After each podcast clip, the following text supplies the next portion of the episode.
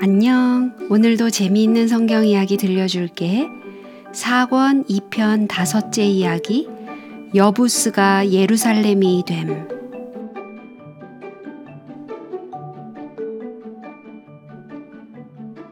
다윗은 왕이 된 직후에 여부스 사람들에게서 그들의 성을 빼앗아 이스라엘 왕국의 수도를 삼기로 작정했어요. 그의 고향인 베들레헴에서 얼마 떨어지지 않은 곳이어서 다윗은 그곳을 환히 알고 있었어요. 사울에게 쫓겨다닐 때도 종종 여부스와 같은 견고한 성체를 가질 수만 있다면 얼마나 좋을까 하고 생각했었어요.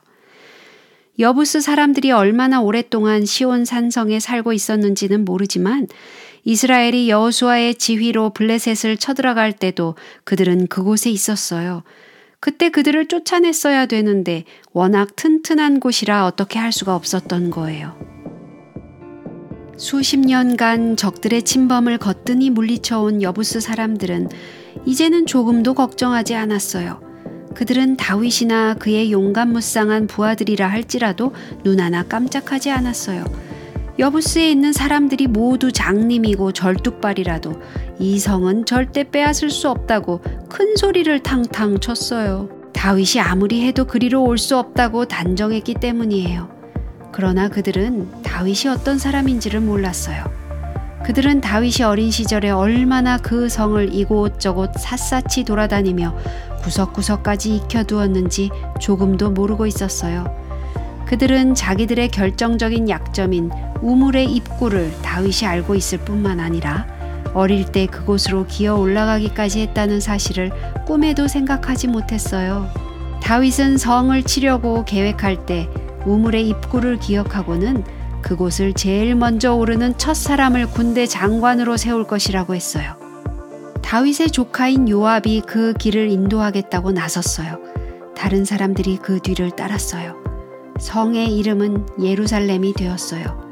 그리고 다윗 성이라고 알려지게 되었어요. 이 견고한 성을 빼앗은 다윗의 기쁨은 이루 말할 수가 없었어요. 다윗은 그곳에 이스라엘 정부와 군인들에게 필요한 모든 건물들을 세웠어요. 이렇게 해서 그는 그 이후 수천 년간 이스라엘 사람들의 사랑과 존경을 받는 유명한 예루살렘 성의 기초를 놓은 거예요. 망군의 하나님 여호와께서 함께 계시니 다윗이 점점 강성하여 가니라. 또한 이 말씀은 하나님께서 함께 하시면 우리 소년 소녀들도 그와 같이 될 수 있다는 뜻이에요. 다윗은 곧 지혜롭고 훌륭한 왕으로서 그 이름이 널리 알려지게 되었어요. 유명한 두로의 왕 히람까지도 다윗을 위해 궁을 짓는 데 필요한 백향목과 목수와 석수를 보냈어요. 그것은 다윗의 마음을 매우 흐뭇하게 해 주었어요. 왜냐하면 이러한 일 때문에 다윗은 여호와께서 자기를 이스라엘 왕으로 세우신 것을 분명히 알았기 때문이에요. 다윗이 잘 되는 것을 싫어하는 무리는 오직 블레셋 뿐이었어요. 블레셋이 가만히 보아하니 다윗의 세력이 갈수록 커지는 것 같았어요. 이러다간 큰일 나겠다고 생각한 블레셋은 또다시 이스라엘을 치러 가기로 했어요. 그래서 르바임 골짜기에 수많은 군사를 배치시켜 놓았어요. 다윗은 어찌해야 좋을지 몰랐어요. 그는 전에 하던 대로 하나님께 도움을 청하기 위해 여쭈어 보았어요.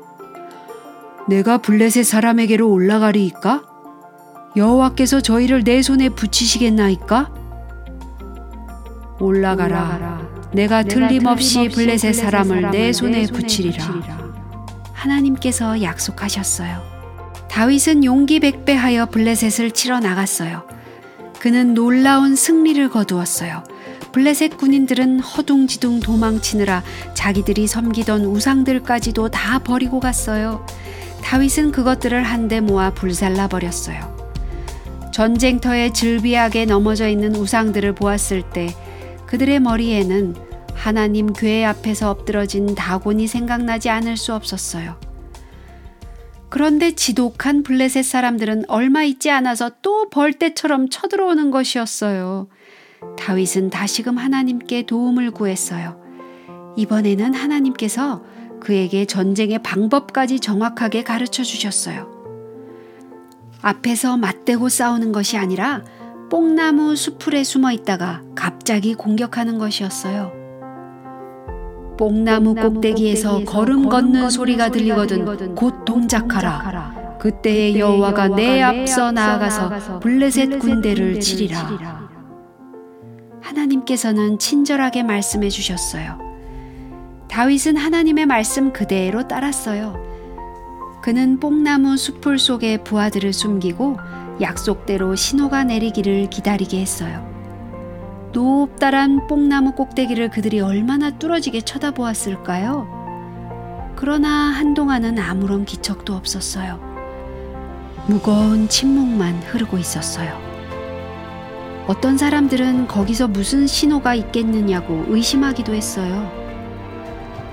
바로 그때였어요.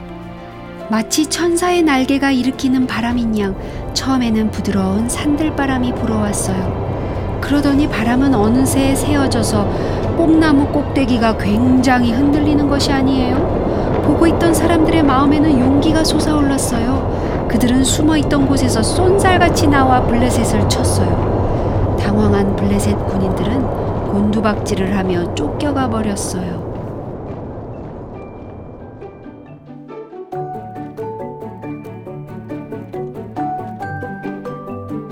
오늘 이야기는 여기까지야. 다음에 또 재미있는 성경 이야기 들려줄게. 안녕.